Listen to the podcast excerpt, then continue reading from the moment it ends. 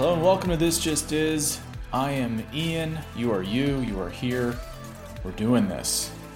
I hope that all is well in your world, all things considered, that you're finding some moments of peace and quiet amongst the very trying 2020 that we're experiencing. But I have a breath of fresh air for everyone. I have an incredibly interesting guest today. His name is Grant Mattos. He's a former NFL player who is now living in Los Angeles and working as a yoga instructor and really a health and wellness instructor slash guru. Uh, he does a ton of guided meditations online. If you just search Grant Mattos, you'll find him on Instagram. They're really, really good, and, and he's excellent at what he does. He's had an incredible journey, and we cover a bunch of stuff from toxic modern masculinity to living the life you feel others want you to live versus the life you want to live. We talk about his time in the NFL, what it was like to hit rock bottom, rebuilding his life to where he is now. And for all you reality TV buffs out there, we go in depth about his time on Survivor, uh, which sounded just completely wild. You'll hear just how wonderfully kind hearted, insightful, and grateful he is. It's refreshing and inspiring to speak with someone living so closely to their true essence, being who they are, and enjoying the ride. So here he is, the very dynamic Grant Mattos. And away we go. And away we go. Gosh, so much to talk about, so many things to talk about. Where do we start? Well, I definitely think that we should certainly start with at least a brief sort of summation of your background just because it is so varied and interesting and kind of what led you to what you're up to now and you know your time uh, as a professional athlete and what you know all the things that kind of led up to that and what you're doing now and, and what led you to it and we can kind of just take off from there. Just dive in. Okay. Um, well, yeah, as you as you mentioned, uh, first of all, thank you for having me on here. Of course. Um, I, I I love being able to chat with like-minded individuals and about you know all the things we talked about over the phone and and and um, how. The, the conversations that we're having are not normal conversations. I hope they are more so in the future where men and just humanity as a whole can have these open conversations and tap into you know the emotional aspect of things and have a balanced life but um, from the feminine and masculine standpoint um, but yeah my journey started as uh, I, I, got into football sport um, it was a way for my father and I, or to have a connection with my father he left um, when i was around eight and so I have two brothers, one younger, one older. My older brother, he was the, uh, the all the attention went to him because he was going to be the one to, you know, be this great football star. It was my dad's dream to play in the NFL, right? So, long story short, my brother, he was he was a creative. He was very into music. My dad didn't know anything about that world, so he's an outcast now, right? that brother's an outcast. I slip into that role as the next in line to make this beautiful dream of his come true. And as a kid, that was just my my um, thinking around it was, I, don't care what it is. I'm just spending time with this male figure, who I look up to and I idolize, and um, so I took that to a level somewhere along the way, from eight years old all the way to you know 21, when the dream actually came true. Somewhere along the way, it became mine. Mm-hmm. Um, I thought it became mine, and so it was my identity. It became everything. It became literally my identity, my my entire world. You know, as most occupations, I think we uh, touched on over the phone, we can get so wrapped up in our occupations of this is who I am, and without it, we never think about who we are actually without it in our life, right? And so, um, I took that as as far as you as as one can possibly take it. I I I, I made it my entire life, my entire being. I lived and breathed it. Um, and then I got to a place when I was um, at USC, um, Pete Carroll had brought me in uh, from a junior college, and it was at the end of those two years after USC where I was like, God, what am I doing? Because it became very political. The entire experience, it was very political in that it was more on the business side of things. Winning games equals we get more money um, for the school, not very, not so much for you as the player, but um, so whoever's performing is who's the attention's going to go to. Um, and I was slowly the, the, the, the, the glitter and the glam around the sport itself just became less and less and less and less. And I didn't really, I was having these conversations with myself of like, what if, wh- who am I without this game in my life? And I was dipping my toe in the water, but I was terrified immediately. So I would constantly take it back. I was like, no, no, no, I have to see this through. Luckily, we had a really great year, the end of um, my last year at USC. Um, Carson Palmer, Troy, Troy Polamalu, all these great names. So it, it, it attracted the entire NFL to our pro day. And so I'm like, well, you know what? Because um, I had planned on after USC, I'm like, all right, maybe this, maybe this just isn't, maybe this dream is not meant to come true. And some things like you're really good at workouts, the workout that these pro places give, just give it a try. Um, last, if it doesn't go well, it doesn't go well, and then we'll figure everything out after that. And I did. I did really well. And one coach, uh, Marty Schottenheimer from the Chargers, came up to me and said, like, I think you have something special, and I want to give you a chance to to make the team. I can't I can't promise I'm going to draft you. And I was like, wow, okay, great, dream come true. Um, let's fulfill the rest of this. I've come this far, you know, nearly two decades. Let's let's let's make it happen. And then it was great. The first year was great. It was really hard, but it was great. Um, and I thought, oh my God, you know what? The the the uh, the mental strength and mind power that came from I actually did something that I, I, I went out to achieve over a long period of time, and I did it. I accomplished that. But the unfortunate thing was I didn't have any plans after accomplishing it. There was no like, when you get here, right, great. Now we're going to do, you know, the all pro, all, all these accolades and stuff. There was nothing. So it became very much an empty prophecy in that there, I wasn't reaching for anything else. It was like, yeah, you made it. Okay. Now what? Mm-hmm. And so that's essentially what the career ended up being, just bouncing from you know, team to team to team, traveling this and that, and asking the whole time, like, what am I doing? What am I doing? Who am I? Who am I? Who am I? Meanwhile, the relationship with my father never came to fruition like I had hoped it would. In fact, it, it did the opposite. I, was, I had pushed him away, um, I mean, just until recently, you know, in the last few years, in, in dissecting all of this. So, the, the, the final chapter of that of the NFL, the sporting aspect of, of my life came in um, the Oakland Raiders, they said, hey, we want you to come in for a workout um, and bring you into camp, possibly training camp. And I said, okay, great. I, I, hadn't been working out for like six months. I hadn't stayed in shape or anything. I was, in fact, I was bartending at the time because I didn't, I didn't, have, I really have anything else to do. I was like, I need to keep money coming in. And I, I, I always knew I could do great at those workouts. I did great. And uh, they said, we want you to come back. In two weeks, we start training camp. And I'm like, sitting there I, am sitting there in the locker room and like every, there's so many people that are like yeah go you can like this is the dream of a lifetime you got to take it you got to take it but after five years of bouncing around and my body literally was just aching aching aching aching because of all the, the i knew the regimen now was if i go to camp i'm going to have to start taking pills again to, to numb this pain. I knew the work that was going to take to actually make this happen. I was just like, I'm not up for it. I'm not up for it. And now I felt like I reclaimed a lot of my power because I said, now it's not a, a, thing of me, you know, like begging and saying, please take me, please take, take, take. I was now saying, no, I'm, I do not want to do this anymore. And I, as excited as I was in that moment, you know, my agent, my former uh, agent goes, you know, this might probably will be the last time that you ever get a chance to make this happen. I'm like, totally, I'm fine. I'm, I'm okay with that. And then, boom, chapter closes. And for like a week, it was great. I'm like, I feel so liberated. There's a, you know, lightness. And then it really hit like the, the reality of what was, was going on and all the stuff that I'd shoved away, shoved away for, you know, years and years and years and years. You know, this really wasn't about you making this a dream happen in your father's relationship. This, it was too much for me to handle. So I disappeared. I, um, I, uh, I was in a toxic relationship at the time. The, the woman I was dating was living in Vegas, and I traveled out to Vegas, and for two years I just I disappeared. I literally put my head in the sand.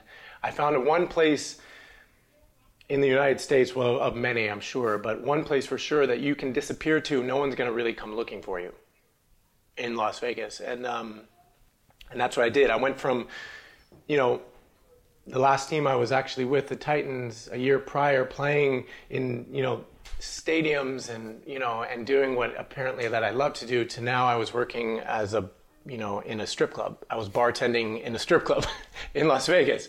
The contrast of that, my conscious mind d- d- couldn't make sense of it. It was constantly like this. There was that thought process of you. Sh- this shouldn't be happening. This shouldn't be happening. This shouldn't be happening. This shouldn't be happening. This should constantly every single day. Um, there was no routine, there was no regimen, there was nothing. It was just constant negativity, negativity on top of it, like just tidal waves of it, tidal waves of it. And I thought, and in my mind, I was 26. I said, well, this is maybe this is just what this is just what life is. It is is.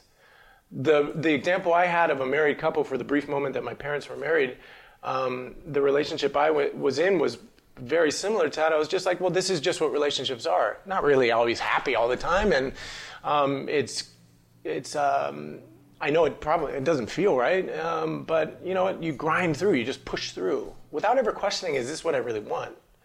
And so for um, for those two years, it was literally just a case of dry. I mean, the alcohol, the drugs, and everything just dragging along the bottom. And it got to a point where she said, "You know what? uh, I can't do this anymore. I forced the issue, and she says, um, you, you, can't stay here with me anymore. And I was that was a relief too because I needed somebody at that time. My self esteem was so low to just like give me a kick out the door. And my mindset, looking back now, is really wild to think. But I was okay at the idea of you know maybe I'll just I'll just stay in my car or maybe I'll just be on the streets. It, I don't really care. I'd cut everybody out of my life except for one friend. Um, for those for those years, I didn't have any family to say like, "Oh yeah, come stay with me." It was it was nothing like that. It was just this is okay. This is the path. Maybe this is supposed to be what it is. And luckily, I mean, as as fate would have it, uh, one morning after uh, you know two days after I had been kicked out of the one place I had to live, two days of just uh, some friends had come into town that I'd played with. And this was the other thing. I would have friends visit that were still playing in the NFL, and it was just like this constant, like I. You're living you in know, two that, living in two worlds, kind of.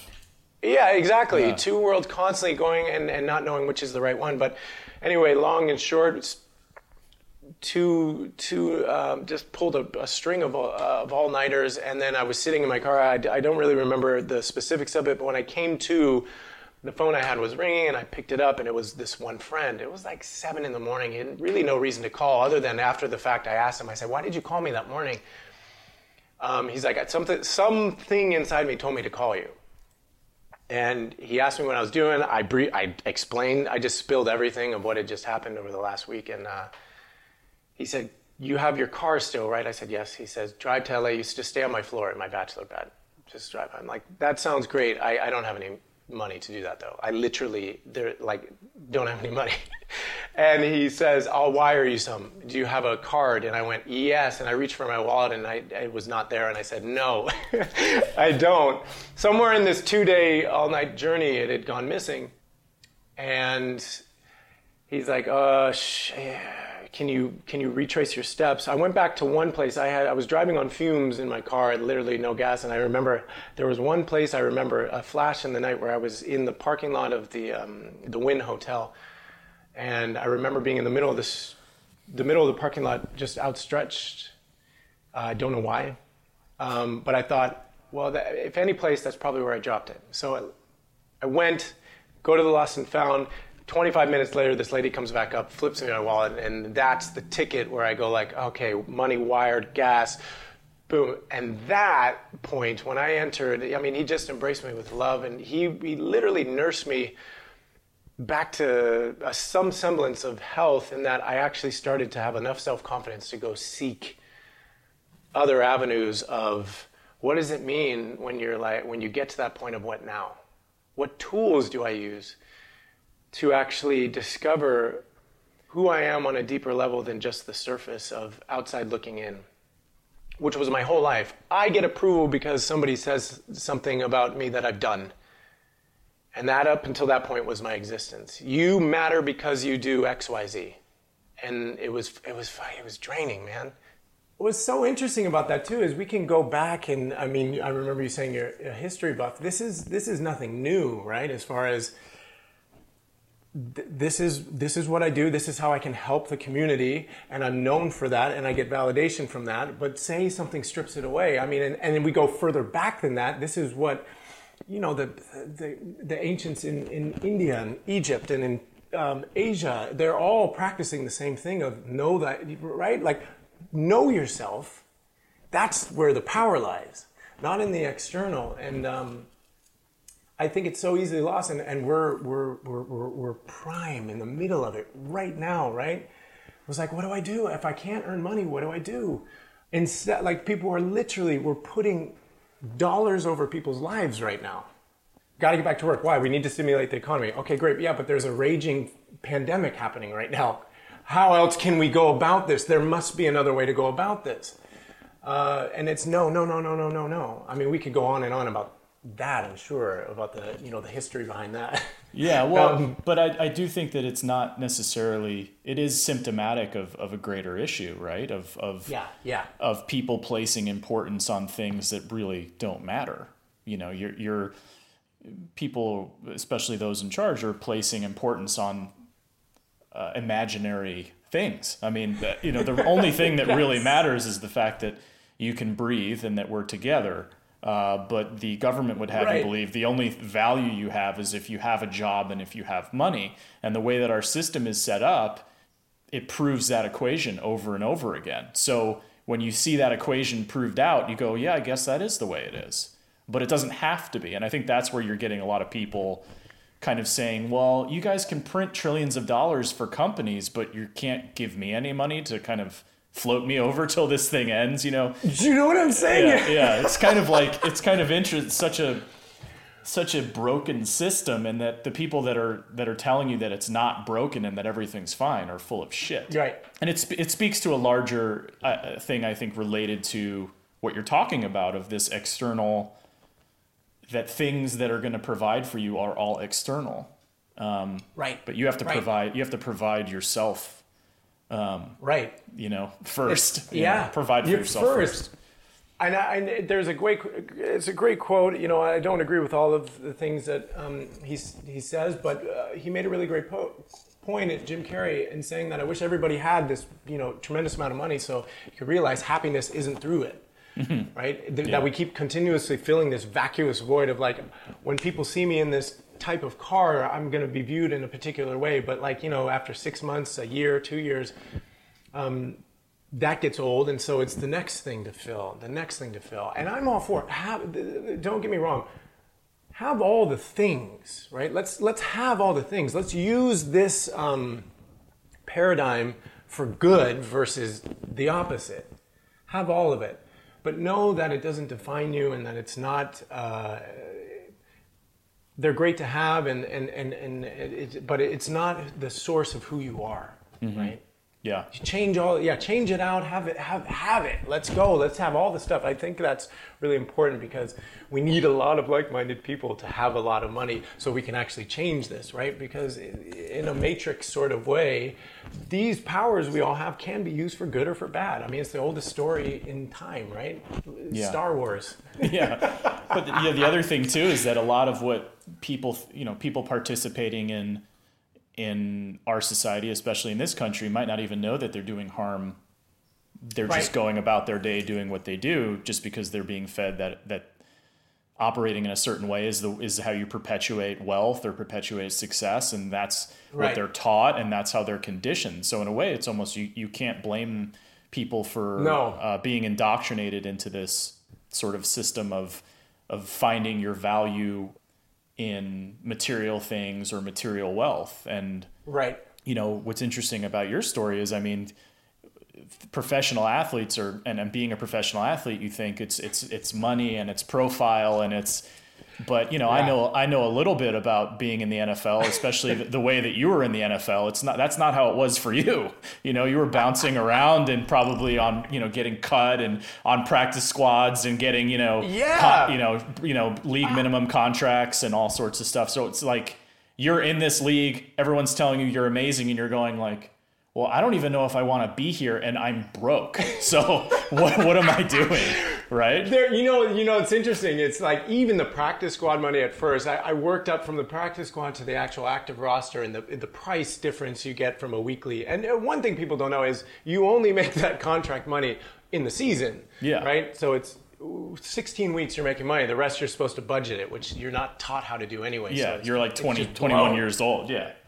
21 years old, never had any money, and all of a sudden I get like, and for me it's not a lot. Like uh, the, the, the I think at the time the practice squad was like I don't know four or five thousand a week, which that's nothing to. It's not a it's not a minimal amount, but it, to what some people were making, it was. Yeah. It was the bottom of the barrel. But I'm in my head going like, yeah, all right, you know what I mean? Yeah. And then comes the culture of it. I have to, I have to, uh, to hold up this image. So within, you know, halfway through the first season, I'm buying a car from a teammate that's got the rims, it's got the speaker system, it's got, it's, it's literally purple. Like it's, it's so outside of who I actually was. People are just like, the car's kind of neat. It's, and it was on airbag suspension but it doesn't really match. It was just, it's like, it, I mean, it couldn't have been more clear just from a object standpoint who you are as a person, or, or who other people see you really as a person. Because you know, it's most of the time people see you for who you are, but we ourselves don't really see that, right? They go like, no, you're really, um, I see this in you, and you know, a great. Uh, Amazing example of that is I did so much self work after this um, NFL chapter I spent a couple years on my on my own really diving deep and trying to untangle all the things that uh, got me to this place and um, what what does happiness mean for me what does it look like what does it feel like what does strength and confidence look like and feel like um, and I got to a point, you know, I wanted a partner and, and a family at some point, and it got to a point where I was like, well, maybe it's just not going to happen. And and the moment that I said, and that's okay, because now I, I had done enough work to where I said, well, I love myself enough, and even saying that at that time was a big deal because there was never any self love involved. There was self preservation, but there wasn't any self love involved. The moment I, I felt that and experienced that, within a week, my wife walked into my life, and and it was she provided the the the offerings of this is what I see and it's uh, through no filters of my own but this is what i see in you and was able to to, to lift me to a level of confidence and, and happiness and stepping into that that power fully whereas before i'd shy back quite a bit and play small so other people could feel okay.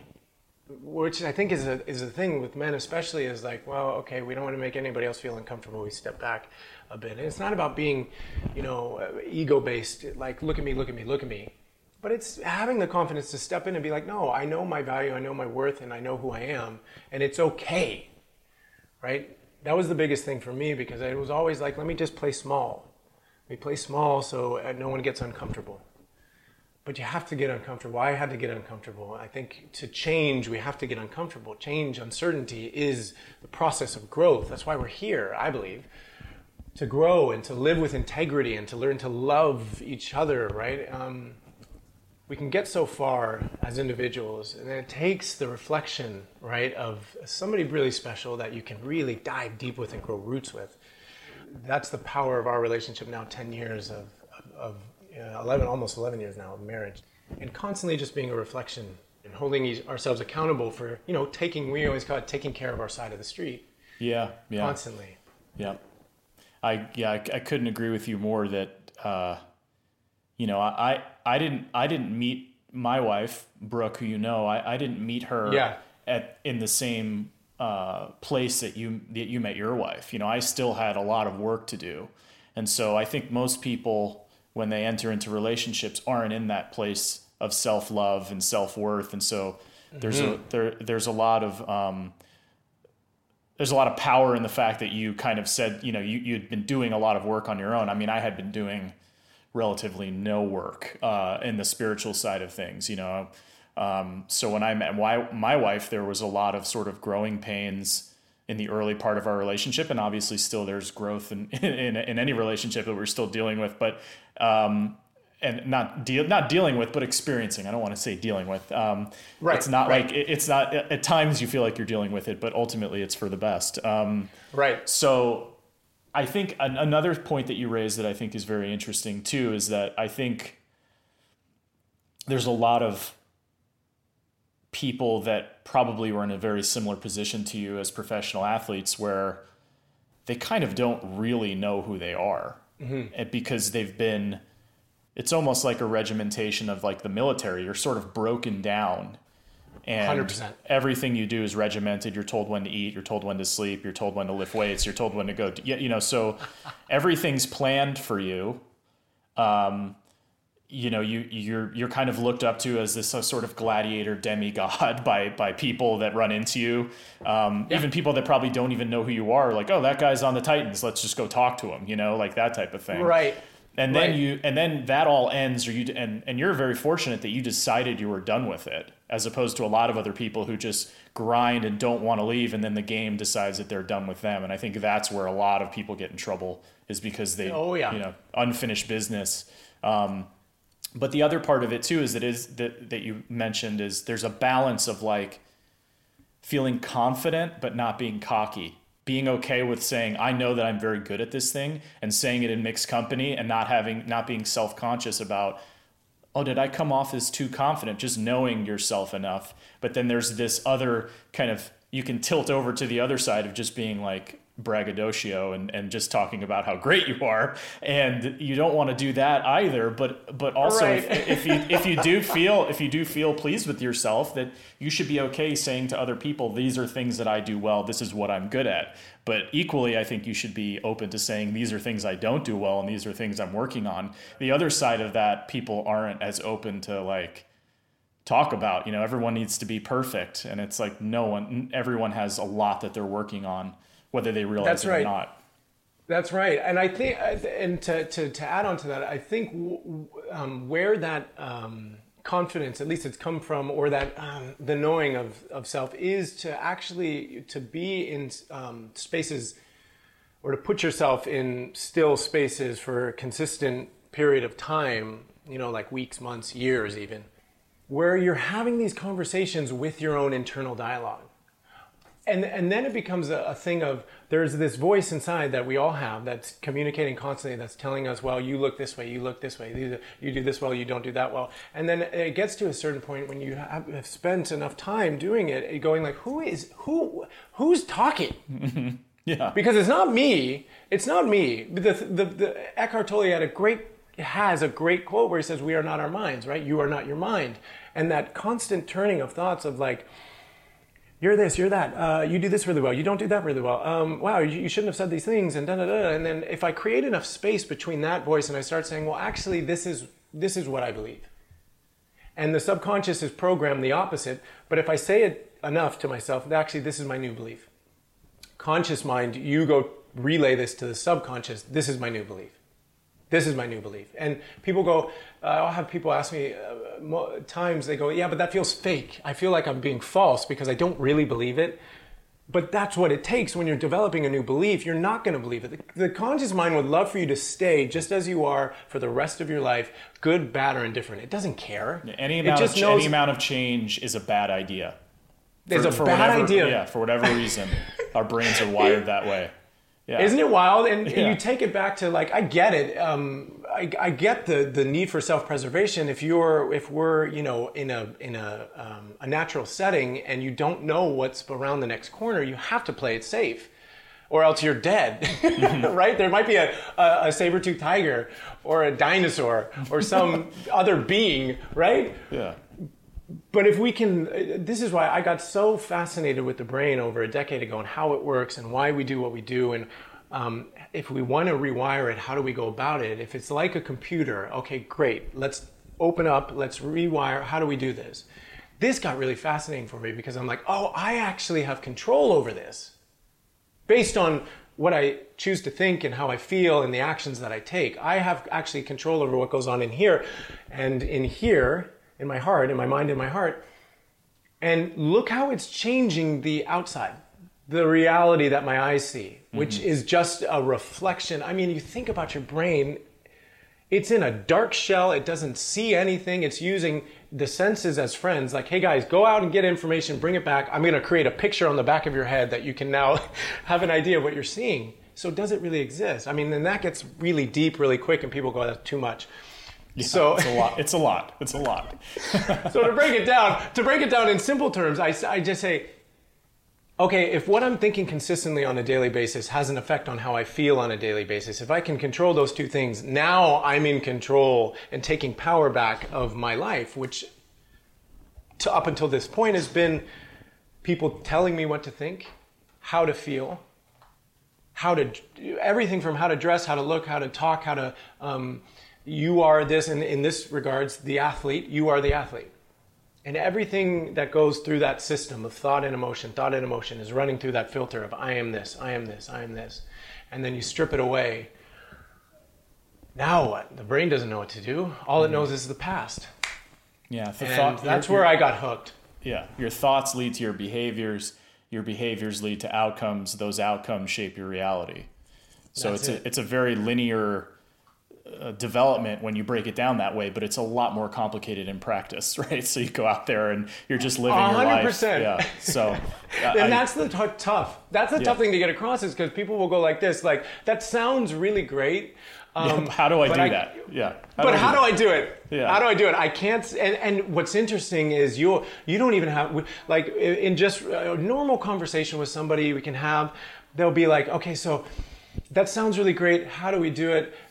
Okay, just do try these this one thing in the morning, and then you'll hear the list of things that start to come up about I can't, I can't, I can't, I can't, I can't, I can't, I can't, I can't, I can't, I can't, and then you stop and be like, tell me one thing that you can do. How how can you incorporate it into this life where it works for you? Because you notice the the the the the um the mo is I can't. I can't. I couldn't possibly. That's not me. Well, who is the me we're talking about, right? Who yeah. who do you want to be? Yeah. Who who who how do you want to move through the world? And you ask these questions, and I know or uh, I ask these questions, and they can get pretty emotional because they are emotionally attached to things. Well, I could never do that. I could never. But I think when we when we really sit still for I mean for extended periods of times, we really start to learn who that is like we were just touching on earlier, who is actually saying these things and who's telling us? Yeah.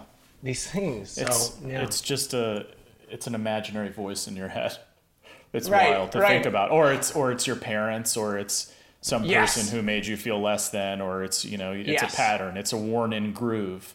Yes which is why I think it's so hard to change. Like I, I tend to get up very early in the morning usually. That's like mm-hmm. just something that I, I, I brought into my life and I found to be really helpful. And when I tell people that I get up at that time, they're just like, I could never do that. I'm like, you could absolutely do it. It's so Tell easy. Him, Ian. Yeah. Tell him, like, Ian. Tell I mean, him. If, I, I want to say to them, like, if I can do it, you can do it. You because if you it. had any idea of how you know how much I've struggled with stuff in my past, if I can wake up at 4:50 or 5 a.m. every day or most days and do stuff like anyone can do it. And so I think that people tell themselves that story or tell themselves a story, then they pattern it in their behavior, and then that just becomes who they are, like you're saying.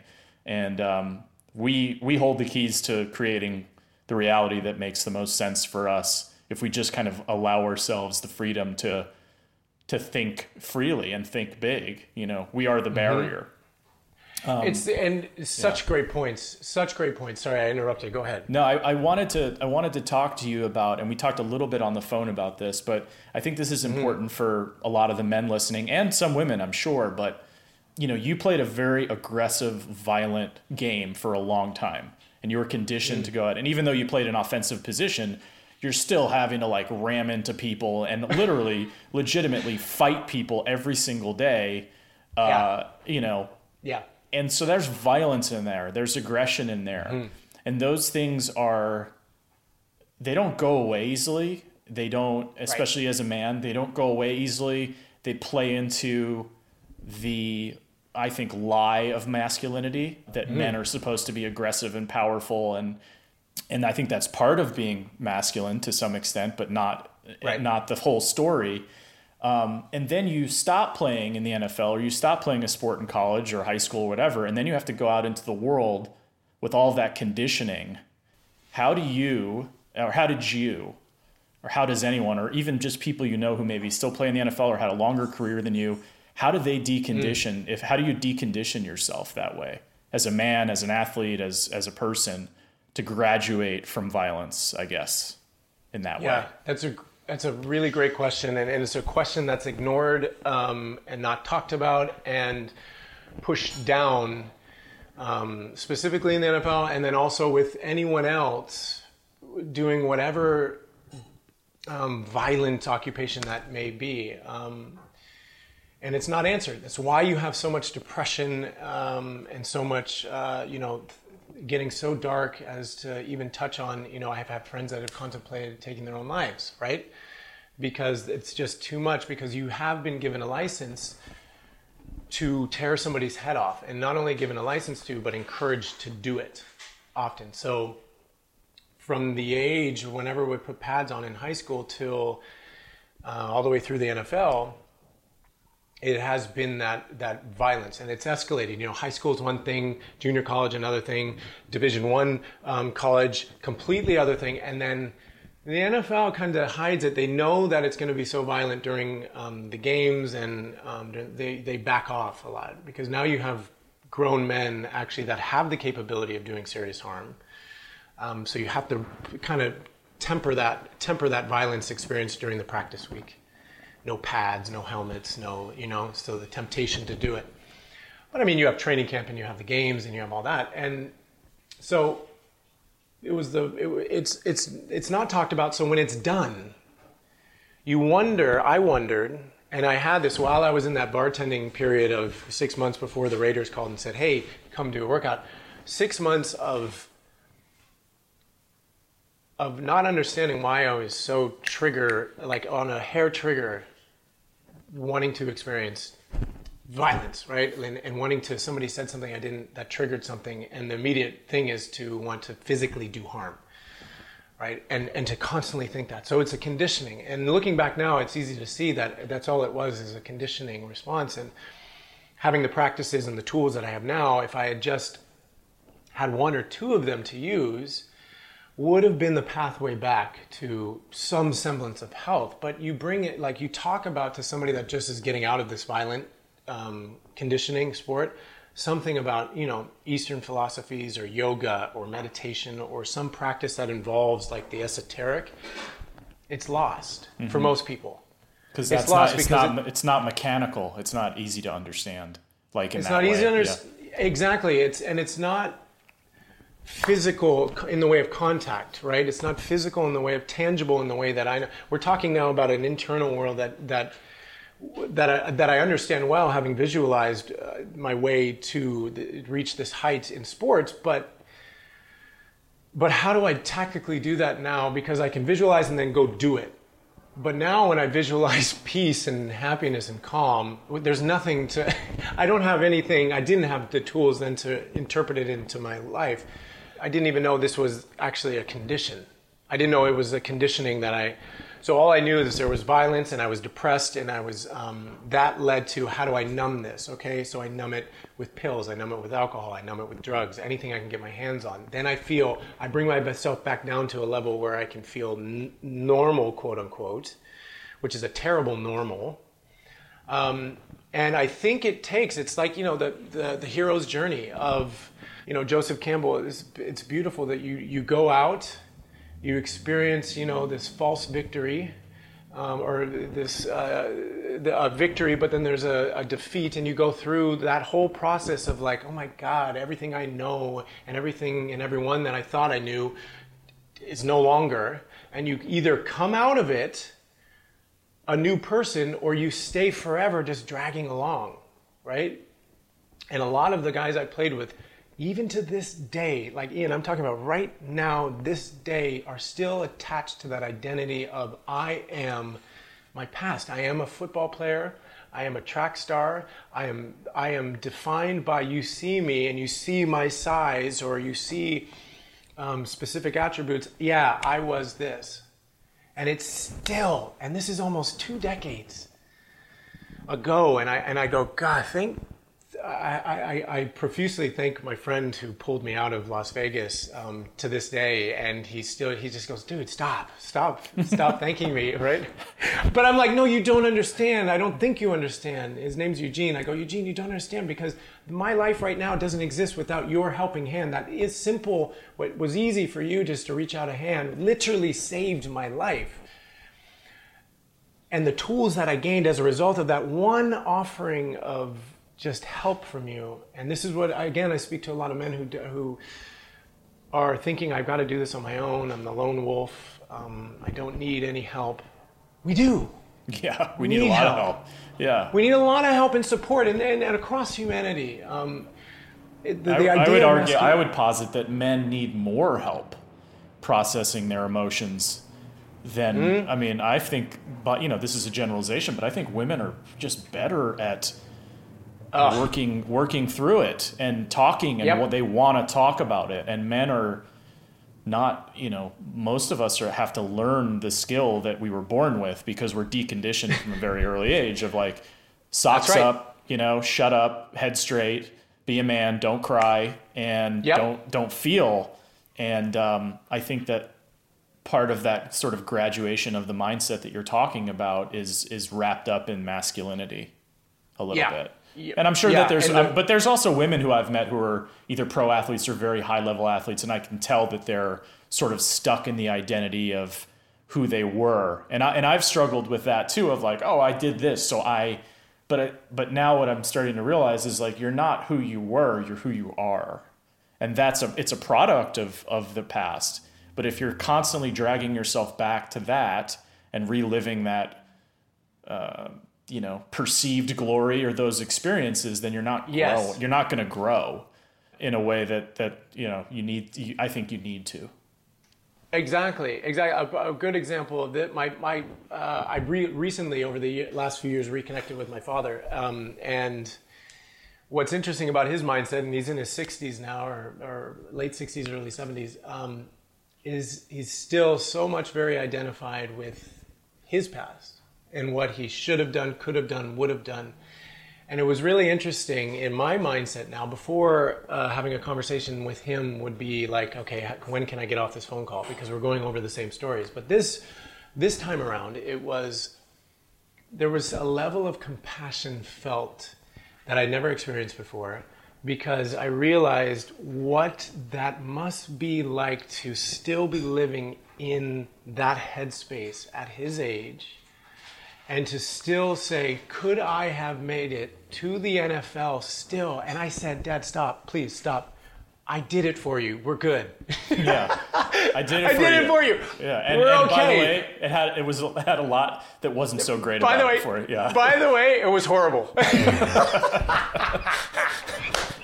By the way, the, the, the negative outweighed the good. Yeah. No, but um, but but but so there's I think when you when you when you decide when we each whether you're man woman um, or any other um, identification that you have identified with, when you decide, you make the decision. You know what? I'm going to start to turn inwards more than I am outwards.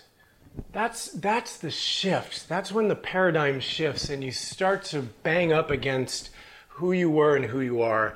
And that's when the real work begins because it doesn't ever end. I'm never in a meditation thinking of like, oh, I can't wait till the day I'm enlightened. Like, do you know what I'm saying? Yeah. Like, it, it doesn't exist. Like, it's day in, day out, especially now with what's going on now. We have, we don't have to be, but to be present is the only place I can be. Because if I'm futurizing, I'm worrying, I'm fearful, I'm anxious. If I'm in my past, I'm I'm the same thing. And I know I can catch myself now when I'm feeling these emotions and people go, yeah, but you're just pushing them away. I go, no, no, no. I identify them in the moment. I say, what is this that I'm experiencing? I feel the whole thing.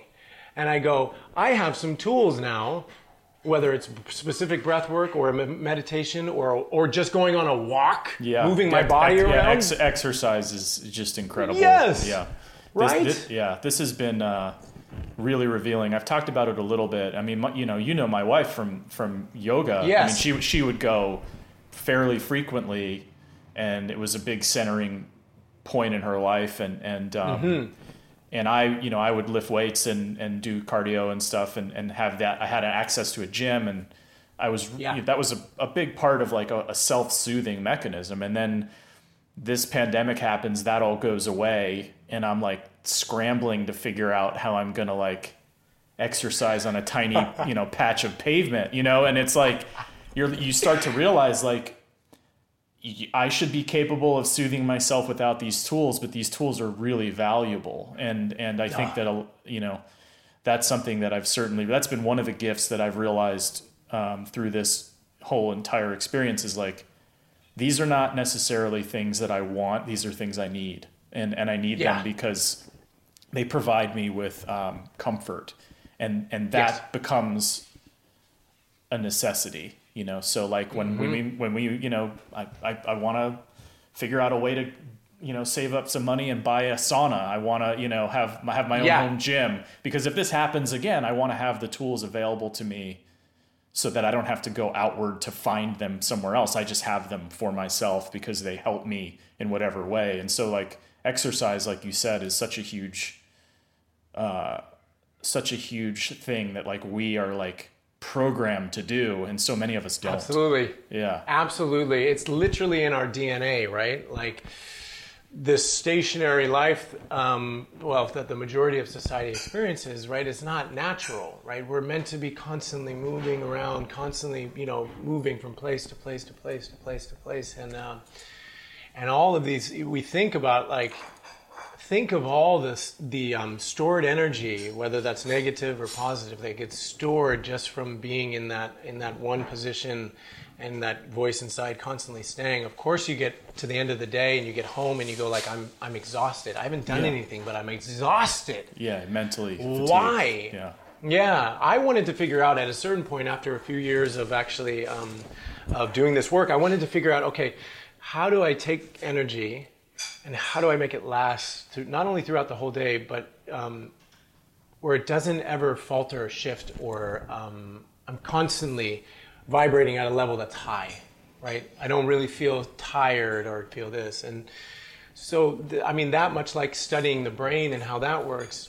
It's a similar similar world, if not the same world, in that there are specific things that you do. If you do them on a consistent basis, your energy doesn't spike and go down, right? It just is a nice, nice long throughout your day, right? But that takes some awareness in saying that I'm not going to allow things and people outside me to zap my energy, energy vampire type Yeah. stuff, right? yeah Th- So it's a pro- I think it's a process. That's a trick. That's a trick. That that's a, that's a that's one that's like very big one. difficult. Yeah, I mean, you know, working working in my job, working in the entertainment industry, oh man, it's it's been a very very long education for me. I'm, I've gotten much better at it, um, but I can catch myself when I'm getting kind of gr- uh, drawn into that vortex, and I kind of just like, Yeah.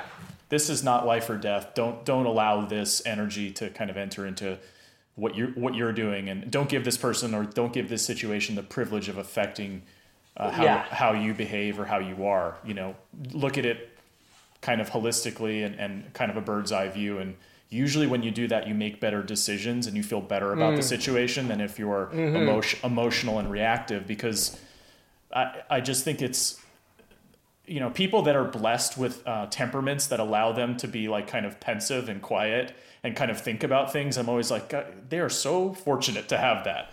Um, but I, but I, I, I, I wonder if they look at someone like like me or more how I used to be, not necessarily how I am now, and go, man, I wish I had that sort of like, you know, that get up and go and you know get in people's faces and tell them why they're wrong attitude. I wonder if they feel the same way or not. Oh, yeah, um, yeah. yeah. But uh, but I I do think that um, that's such a huge thing is not letting external like I call it outside noise versus inside noise. You know, how can you how can you figure out like uh, getting I call it getting quiet. How do you how can you get quiet? How can you get quiet?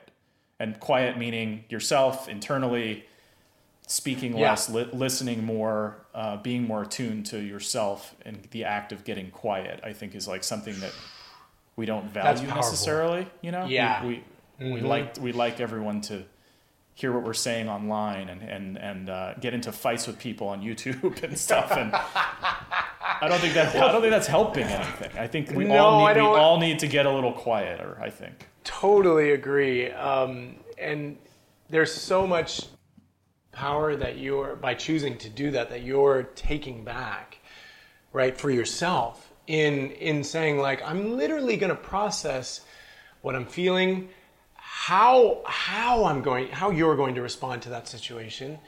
And then doing so with the fr- with and this is all happening so quickly, like in milliseconds. And you're saying in the frame of mind that's going to be um, not finger pointing, but okay, so I hear this is what you're saying. How, how do we make this work for all of us, or whatever the case may be, right? And that's the, I think that's the the one of the big uh, pillars, if you could call it that, of, of of development of self and understanding yourself is taking that internal dialogue and really, really, really from an unemotional standpoint, not reacting to it, but but choosing how to respond in the most helpful way to everybody involved, right? And there are, of course, there are times where you're just like, this is ridiculous.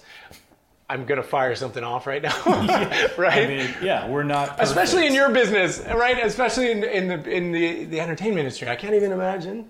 Um, my wife is in it um, as well. So, and I, from from an athlete standpoint to you know someone that's in the entertainment industry, I always look outside in and I go like, oh my god, how are you dealing with this so well?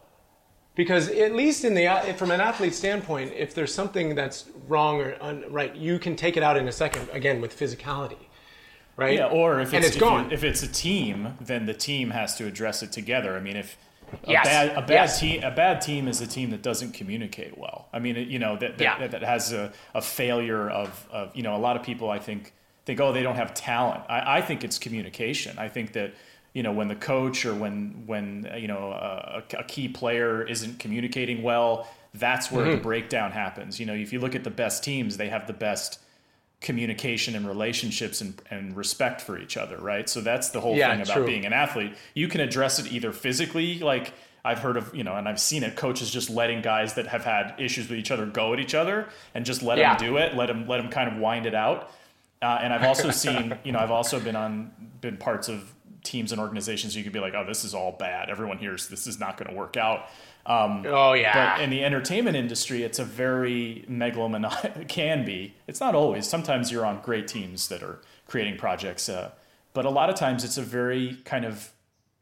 There's a lot of narcissism in in uh, working sometimes with artists, and I think that there needs to be in some cases because if it's someone's vision that you're trying to help uh, see through, then you kind of need that they kind of need to be that way in order to kind of Yeah. express what they need to express but i think the way that a lot of people go about it uh, is where the breakdown occurs like they're rude to people or mean to people or you know don't express Right. it don't express their urges or their uh, creative um, inputs in a way that uh, that make people feel heard and included but also make people understand like this is mine i hear you but Yeah. Uh, but this is mine, you know. And, and I think if if you just let people kind of be heard, they're okay. I think usually they're okay with being like, well, I guess this is just the way it's going to go. But at least they heard, at least they listened, you know, type of thing. That's the biggest thing. Uh, one of the biggest things is that you touched on it earlier. Is is the act of the art of listening, and to also get curious about um, in in listening, also having tools from a communication standpoint. Right? Of I literally had to be taught like when I'm feeling this way. Here's a script of what to say. that is going to help you and to memorize it i mean my wife being the wonderful communicator that she is has taught me so much in that regard because usually if it's something before her that um, that triggered me in a way it's like shut down all systems shut down no communication um, or it's not very helpful communication right and the biggest thing uh, one of a great thing that i've learned and i've continued to learn and, and, and research is th- there is an art to the the communication, right? In especially when we're we get uh, somebody says something that we don't necessarily agree with, or it, it goes outside of our box of like, well, did you mean it this way? Um, because I'm unsure. Just the and he, and and and listening and silence. There's so much power in the silence, right? It's it's a fascinating thing because we're constantly um, while somebody's talking, processing and then attempting formulating what we're going to say. So it's it's to catch even still now to catch that in the moment and be like stop. Yeah, I've I've noticed that I have started to pause more when I'm speaking to people for longer periods of time that I think sometimes makes people feel uncomfortable um, because it's not something that happens a lot. So when I'm trying to formulate a thought, I don't just shoot it out. I really try to think about it. I don't do it on this podcast. I probably should do it more. Uh, nah, but, but like perfect. No, but I I uh, I have noticed that silent. Like if someone says something to you, and you just kind of absorb it and think about how to respond, it makes people uncomfortable because it's not common. People are always like you're saying they have that next thing sort of in the chamber ready to say. So they're sort Yeah. of half they're sort of half listening because they're also formulating in their head, well, how am I going to respond to this thought? And and through that, you're kind of losing some of the communication from that other person because you're covering it up with noise internally of how you're going to respond. Especially, it's one thing if it's just a casual conversation, but if there's a disagreement, I think that's where a lot of breakdown can happen. Um, yeah, So pausing and absorbing, I think with everything, not just conversation, but when kind of you witness you witness something a little nuts and you kind of look at it and can don't be as reactive, kind of absorb things like seeing people having meltdowns in public, which I've been seeing a lot lately of. oh boy, You know, I, I used a- to kind of yeah, I used to kind of meet that energy, and now I just sort of am like, uh, they- they're having a hard time. I, I'm gonna, you know, I feel, I feel bad for them. I know what they feel like. You know, they're, I they're ha- know. they're having a tantrum, and I used, I used to do that a lot, and I, I get it. Um, so I feel like you, you, you said earlier with your dad, you feel compassion as opposed Yeah. to anger. Someone pulls out in front of in front of you in, in traffic, or someone just you know honks at you for no reason. I used to meet that with you know how dare you know it was some sort of personal uh, affront to me as a human, and now I'm just like oh they're in pain, Yeah. they're upset, Yes. yeah, Oh, what a place to get to, though. I mean, that that get just in getting to that place, it takes a real decision, right? Because it's it's going against everything that we've been taught and conditioned. Again, it goes back to conditioning, like ah, yeah, ah, right? Like, and it, it still ha- like let's be honest, like I it still happens. I think what's really important is to, to give your give ourselves credit when it happens and you and you one notice it, but also the amount of time that is cut down as far as like the amount of time it takes for you to become aware of oh shoot well uh, th- this may have been the more appropriate response in that moment. Okay next time.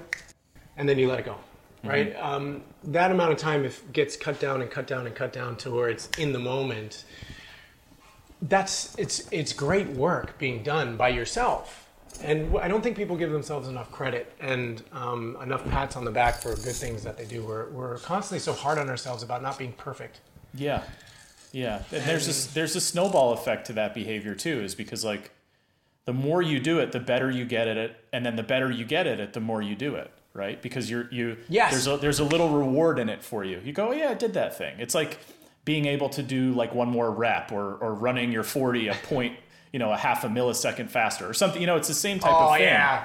If you can Yeah. equate if you can equate it to something uh, measurable, then it becomes almost like a, if you can gamify it in a way of like, yeah, I did that. That was good. Let's do that again. Let's see if I can do four more of those this week, type of thing. Then it just becomes fun, and then it also becomes something that beco- that's valuable and second nature. Because what's second nature to most people, and myself included, that I'm trying to sort of decondition is like that reactive state of being in that heightened fight or flight mode at all times, waiting for someone to Yeah. do something to you um, and now it's like waiting to see how I'm going to react positively. That that's the diff, that's the shift of something's going to happen. There will be something that happens today that probably could be irritating. I choose whether Yeah. I get irritated or not. beautifully said Yeah. that is like that's a lifetime of work in a beautifully said sentence like that um, is is what i feel this all of this work comes back to this that one point right all of it. I mean, we can get there's so many, you know, do this to feel this way, do that to feel this way, try this, try that, try that. And I know at least when I started, first started, it was really confusing. Okay, where do I start? Wh- what are all these things? Um, is there a right way or a wrong way? Am I doing this correctly? Should I sit this way? Should I dress this way? Should I? Blah, blah, blah?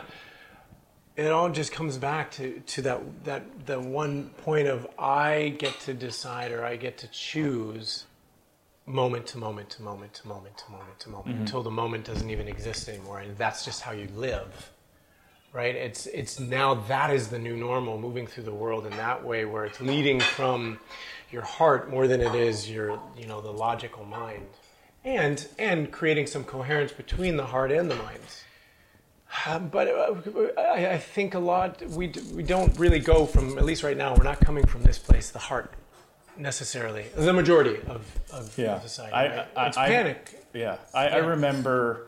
You know, I, I've done yoga. I've done hot yoga a few times. I know that you you do. You're an instructor and you're very well practiced at doing yoga. But I've struggled with, and I wonder if I'd be better at it now, just based on the work that I've been doing.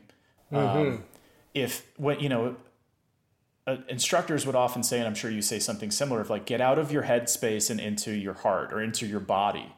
Get out of that. Get out of this space and enter into these other spaces, these other energy spaces, these vessels within your body. You can kind of transfer consciousness within your body a- actively. And I used to be like, "What are they even talking about?"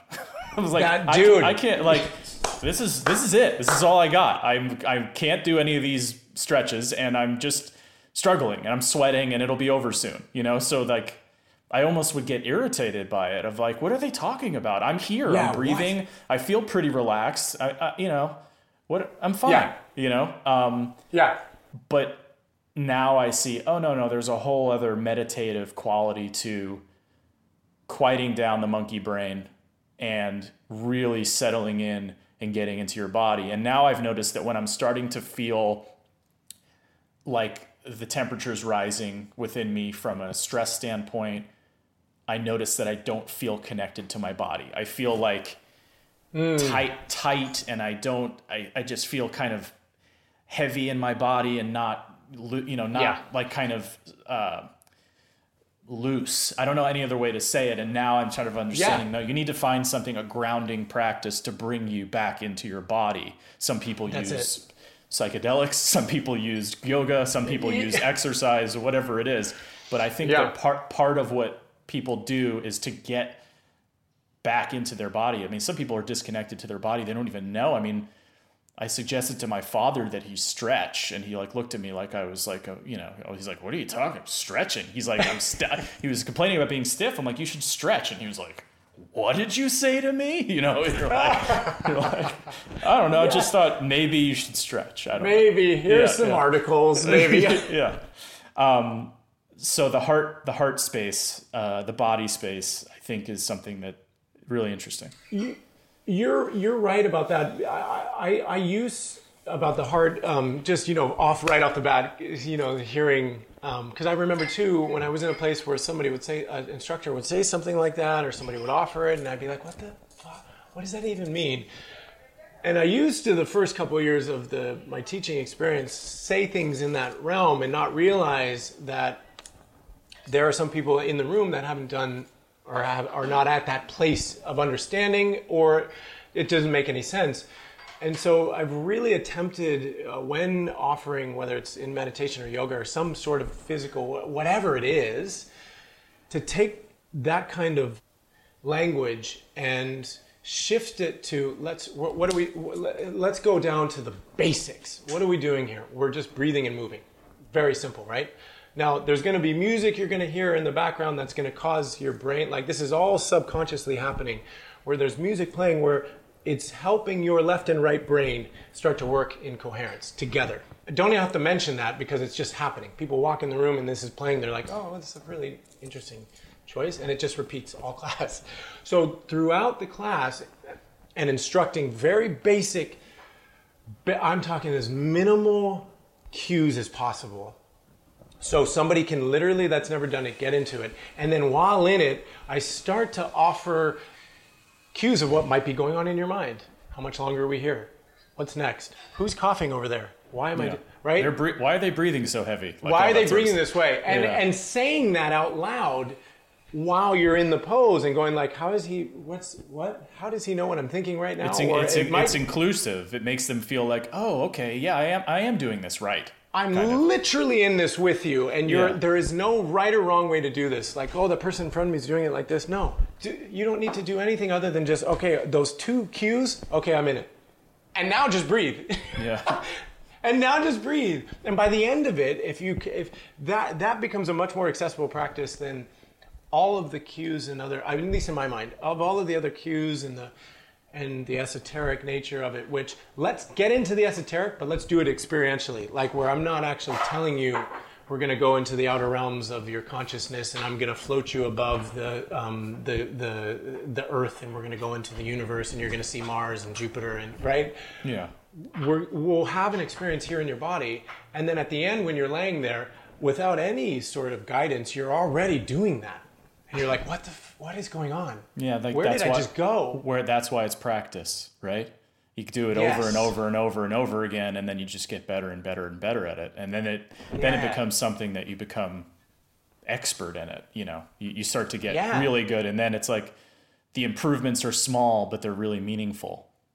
Yeah, Because at the beginning, It's it's, just in- like massive leaps, and it's like anything. Like you know, when you when you're learning something, there's these massive Yeah. gains in knowledge and ability, and you're going, "This is fantastic! I'm gonna just I'm gonna be the best at this ever." And then there's this like plateau, and you're like, "Hmm, I'm not really learning as much." And then there's like a little thing, "Oh, I can do this pose now." All right, that's good, you know. So it, it becomes this like graduated thing that hooks you in. Yeah. So Yeah. it's interesting. Um, that's a good. I, I like that you approach it that way because there were times where I didn't feel held in that way when I would do yoga because it felt like the instructor was there was there for the people who were there who were there all the time, and it's like I feel like you kind of have to be there for the people that are there the first day and the people that are there the thousandth time. Because if you're not if you're not, then you're really not. It's almost like you're missing the message of what it is you're doing. You're trying to to guide people along in this very important experience and ha- and make it meaningful for anyone based on experience level, athleticism, injury, age, gender, whatever. Um, right. It's like an Right. inclusive experience that way. So I think it's cool that you do it that way because there have been times where I've been in yoga and I'd be like, I've also even noticed like instructors looking at me like, I, what, this guy doesn't belong in here, kind of. And I'm like, I, I get it, I get it. I, I, I don't, but I'm trying. I'm trying. you know? I don't. I know, but here's the thing too about it, right? And we're talking like specifically now we're on on yoga. I'm like, okay, so let's if we go like and and you being the, a history buff, like you said, let's go. Let, I was al- I'm always curious about the origins of things, right? Well, let's go back and let's dis- discover. Okay, why yoga, the practice of yoga? Why was it? Why was moving your body and breathing so important? Um, in the East, right? Well, they, there were like 12 or 13 poses that they would do before meditating so they could sit for longer periods of time and get into what we're talking about, right? Okay, great. So it came over to the West now, and we threw in like 50 uh, gymnastics poses. So now it's not, it's, it's gymnastics for all intents and purposes, right? I'm Yeah. teaching people gymnastics poses that I don't know anything about gymnastics. Like my daughter's in it, and I'm learning now about all these gymnastics poses. Yeah. But so I, I, I go, okay, so if that's the goal, and, and, and, and I got attracted to yoga for that reason. I felt something while in the room, while holding poses, where I was having to think about other things than stuff outside of me. I was having to deal with my own uh, demons, whatever you want to call it. If that's the, the nature and that's the, the, the, the, the idea of what this practice of the many arms of, of, of this belief system are, physical practice of yoga, how can we make it so accessible that anyone that's done it their first time or a thousand thousandth time where they're still getting benefit from it like s- the person that's never done it comes out and goes oh my what the hell was that and the person that's done it a thousand times is like that I, was need, everything I needed that. Yeah. My wife would Yeah. come home sometimes and she's like, you know, I was I was hysterical crying. I'm like, why do you want to do that? Why do you want to go in a room and cry with? Str-? I didn't understand it. I'm like, what do you mean you were crying? She's like, I don't know. It was just like coming out of me, and I was like, I don't know what's wrong. It's- and now I get it. Now I'm like, oh, I get Yeah. it. You you have to. The energy has to go somewhere, and you have to find ways to get it out. Otherwise, you just sit Yeah. in it, and it just it it, it leads to uh, destructive behaviors or tendencies that that, that force you further away from who you really want to be. And so for her, it's an energetic practice, a cleansing, literal cleansing practice of Yeah. getting ener- getting energy out that that uh, is either good or bad or whatever it is. That's right. That's right. And I think just like in a conversation that we're having now, the, the conversation within the yoga class and even right now is only as open as you and I are actually open, right? Yeah. So I a few years ago said, well, what if I went into these classes now thinking that I'm completely wide open and I'm going on this ride with you guys. I'm not half in, half out. I'm fully in this experience of what this must be like to be in it. And when you combine that intention and the intention and holding space for the intention of everyone else in the room, whatever their intention may be, and you combine it with sound, a frequency, not music, but a sound that takes your mind out of just the front brain, right? Of out of just the logic side of the brain, and it connects both sides. Now, now we're in it for some people uncharted territory of oh my god, uh, what's happening? I thought we Yeah. were just doing the physical, but now and and not in the way of like drop into the heart type of uh, communication style. It's very direct and step here, arms up here, and now let's talk about what's going on in here. Hmm. Is this what's Yeah. happening? It, it, it allows for space to have, okay, the, the place of, of feeling for 60 minutes is a timeless space, right? And you can forget, like, oh my God, that went by so quick. Or it went by really slow because I was constantly thinking the whole time. But when you can get into that sweet spot of emotional ride the whole way, and then you can start to direct and see in your mind, this is my life, this is the direction, this is that. It, it becomes a, it becomes an interesting experience for everyone involved. Mm-hmm. Like I would always say, it's it's this is oh, this is a two way street. Like this doesn't work without you. Like none of this works. If we're not open, it doesn't work. Yeah, it's almost like you're defragmenting a computer. You know, when like your computer's like, "Hey, I need to go through and clean up a bunch of stuff." It's kind of what it is. Yeah. So Yeah. it's you're almost distracting the mo- the monkey brain by going like, "Hold this difficult pose in a 110 degree room, and just and just sit there." And then your brain Yeah. goes, "Okay, now what? Now what do I do?" Now what? And that, yeah, so it's Yeah. like it's occupied one strata, and now you've got all these other things you've got to clean up. It's very interesting. Um, Yeah. I, I do plan on uh, doing more yoga and doing more more breath work than I already am because I find it to be really beneficial for me. Um, but I need to do more of it and get better at it. But it is a practice. Um, I wanted to ask you about one thing. We've been talking Yeah. about a lot of deep shit, which I love. You gotta fucking. Tell, I apologize you, if we went too deep. No, no, no, no. There's no such thing. You got. All right. I'm telling everyone now. Grant was on Survivor.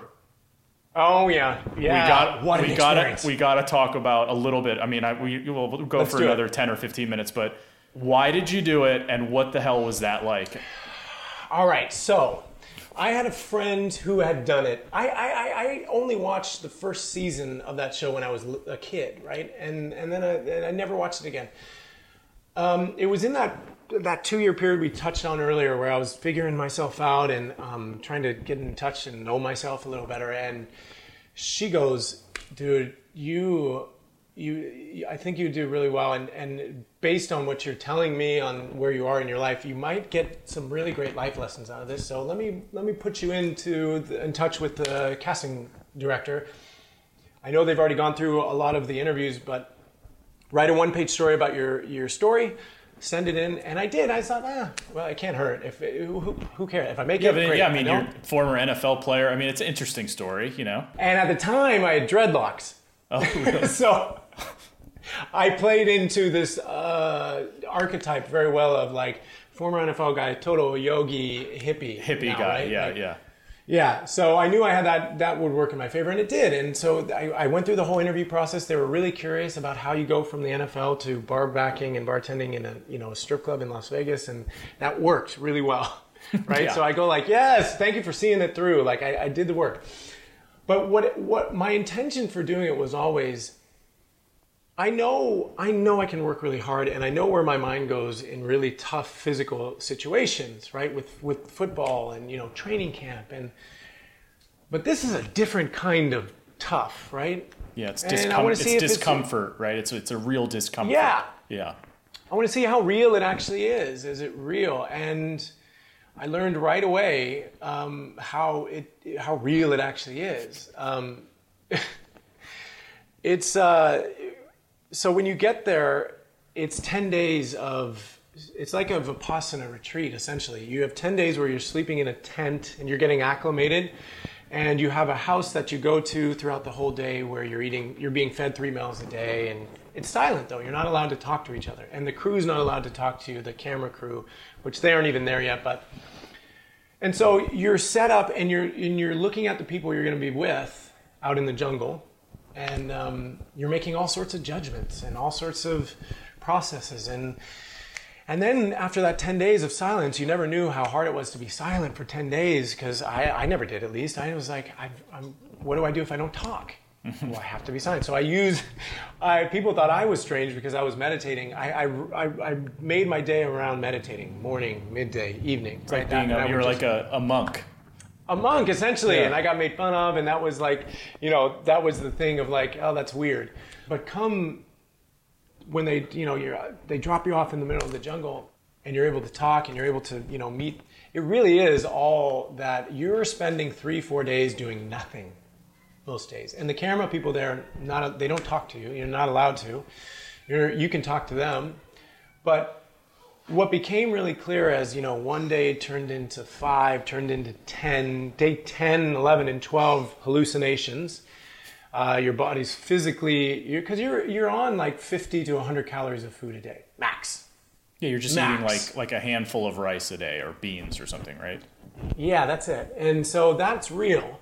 And the, at about 10 days after seeing things that weren't there, actually, I, my brain was going, that's definitely there. You know, like whether it was a tree bending 90 degrees, literally um, right in front of me, or at night, have see people walking towards you, like very specific, dressed in Victorian outfits with the umbrella and the hat and everything going, and, and rubbing your eyes, going like, is that, the, what's happening? But the detox of everything coming out of you, um, and the lack of food, the hallucinations, I was like, eh. so that ended. But then what really is interesting is again the only way to do this without going crazy is you turn inwards and most people don't and that's why you have people firing off and you know why it's, Fight, it's fighting with other people and stuff and getting yes, into feuds yes. and stuff Huge. I found because of the background, the, the med- yoga and meditation, that's what I, how I kept myself sane is in my mind, I, I remember a voice saying like, oh, this is how you could actually drive yourself crazy by listening to me, this voice talking to you right now mm-hmm. in your mind. And so again, I would just structure the day around morning, midday, evening. And what's really interesting, your body doesn't know it's a game. It doesn't know that it's playing. It just thinks it's it's dying. And so all of your energy goes to your main organs, right? Your heart, your stomach, and your brain. Specifically, your brain. And where you think you would be so loopy and clueless, I'd never uh, and and rarely nowadays in my life been so clear. Yeah, you're not um, spending any energy digesting your food or it's all focus. You know, your body goes, okay, now we're going to burn fat and muscle, and yeah. we don't have to worry Everything. about. Yeah, we're going to switch over to you know ketogenic system, and that's what you're that's it. going to live off of. And so, yeah, you become acutely aware, but you become acutely aware of everything, and that's overwhelming. I bet. Yeah, yeah, it became. I I embraced it. I know a lot of people out there because. Uh, they become very sluggish and very just um, you can feel the dark and depress depression and then the just like because you think there's an interesting book and it, and the two um, are parallel but but uh, by Viktor Frankl, uh, Man's Search for Meaning, and he was uh, he was he was an Auschwitz survivor, and in his book he he talks about he was a psychologist um, and he talks about the people that survived, what their mentality was like, and the people that didn't, what the downfall was in great detail. He talks about it. And now the two are not comparable at all, right? One's life and death, one is a game, right? Mm-hmm. But the interesting thing is, our bodies don't know any difference. So when I was reading that book, I'm going like, my body felt the exact same thing as far as, I mean, minus the fear of what was happening at, for him um, and a host of other things is your your future. There's a constant futurizing. The people that futurized in those camps were the ones that survived for the most part. Yeah, They were You hold, you hold on to hope. You hold on to some hope that there will be something different. There will be something better. something different. And and just like in this, the people that did the opposite, the same happened. They they perished essentially, right? And uh, there was interesting parallels in just the psyche of like starving, no food, um, and the body doesn't know that it's not dying. It thinks it is. It thinks it's dying. Um, and where does the mind go? And so, yeah, it became a. Um, for me, there were times of panic for sure, but there was more calm than there was. I mean, this overwhelming sense of just calm. Like when I first got back here to LA afterwards, I was like, everything was moving. You, you, because you have to imagine, there's no distractions either. There's no Yeah. phone, car, sound of traffic. There's no, I'm bored, I'm going to listen to some music. No, hours of it, hundreds of hours of this, right? And your mind's not conditioned for that, but it gets used to it really quick. And I found like 20, 25, 30 days in, you, you start being acutely aware of things that you had no idea that you were even privy to. Like, for example, I knew uh, when the moon was going to be full based on where the tide was. I have no. I, how am I supposed to? I, I, I was I was laughing at it because I'm like, oh, when I wake up in the morning, I hear that the tide is up close, so that must mean um, it's going to be uh, a full moon. Oh, the tide is way far out. It must mean it's going to be no moon. That's that's that is ancient DNA. You know. Yeah. You know. Also, you're made of water, right? That makes sense. You know. Yeah, it does. you know, we wonder how did these civilizations figure this stuff out without modern science? And and you spend uh, you know thirty uh. days on a beach and you figure out Yeah. pretty quick. Yeah, it all they started to just put two and two together. And they went, oh, okay, the moon has something to do with the water, and let's think about that a little bit. And then who knows, another Yeah. 30, 30 days out there, you would have figured out, I don't know, navigation with the stars and all that sort of stuff. You know, ah. you, you start Right? to, The, uh, it's obvious. It becomes obvious, yeah. Yeah, yeah, and and at a certain point too, um, you know, like 30 to the 35 days, you're you're you're no longer like there. There's poison at where we were, Central America and Nicaragua. Um, there was a plenty of poisonous animals out there, right? Like I should be afraid. There's snakes that look like vines that one bite and you're done. Like Yeah. there's no there's no there's no um, antibody for um, antivenom for it, or, or scorpions. They're everywhere. Um, and I remember being by the, the place where we'd go pick up water, and one just running across my hand. And, and not freaking out. Like, first day there, I'd be? Uh, yeah. freaking out and just being like, oh, you become almost. Um, uh, there's this. Uh, I'm forgetting his name, but um, uh, he mentions he spent a lot of time. This doctor spent a lot of time in South America, and he said um, when he first arrived, the natives would be like, "Hey, go watch what happens when you go try to walk in the jungle," and um, and he would go and attempt to walk through the jungle and it, he's like and when I, before i'd stepped in there's all the magical sounds of the jungle the birds the, um, the the monkeys and the stuff and then the second that i step into the thick of the jungle everything goes quiet Silent, yeah. because they silent they know you're not a part or one with the environment Yeah, and I you think see probably it's not stepping, you know, quietly and Yeah. clunking around and you know tripping, and then you watch like the natives and they just like fly through the jungle like silent. Yeah, like they're part they of it. go, You like, become you become part of it. You know, we're disconnected. We're you, essentially you were connecting back to the ancient DNA of being a being part of the nature that created us. And we as people I- are completely disconnected. A lot of us are completely disconnected from that. We live in boxes. Yeah. And we don't go out into nature and we are on computers all day. And, and that's a powerful, powerful thing that's within us. It's pretty cool you So- had that experience. Yeah, it, it turned out to be literally a life changing experience because it not only did it become very clear about, like, oh my God, all the excess and stuff that don't really need, but clear in the path of, like, this is what I want to do. And this is what my life, like, let's discover the purpose, like, and that's when I started going down the rabbit hole of, um, you know, just ancient civilizations, where we came from as human beings, right? Like, and you know, going through ancient texts like Emerald tablets, um, Sumerian tablets, like, and just discovering, okay, what, why did these people write this then, all these years ago? what is there truth to it? Because I mean, people back in the ancients, they weren't just they didn't have leisure time to just write. No, And- they were doing and- it because it meant something to them. It meant something, right? And and the other thing too, Grant, that you that you're that you saying, and I'm sure you uh, you agree with this, is like they are us. yes. There's no there's no difference. We talk about that. We talk about these people like they uh, they're us. They they Yeah. are this. They're the same things we are. They're just Yep. came before us. So it's within it's within us. You know, you're Yeah. you're you in some way are related to that guy who tapped that out on the tablet. As am I. man.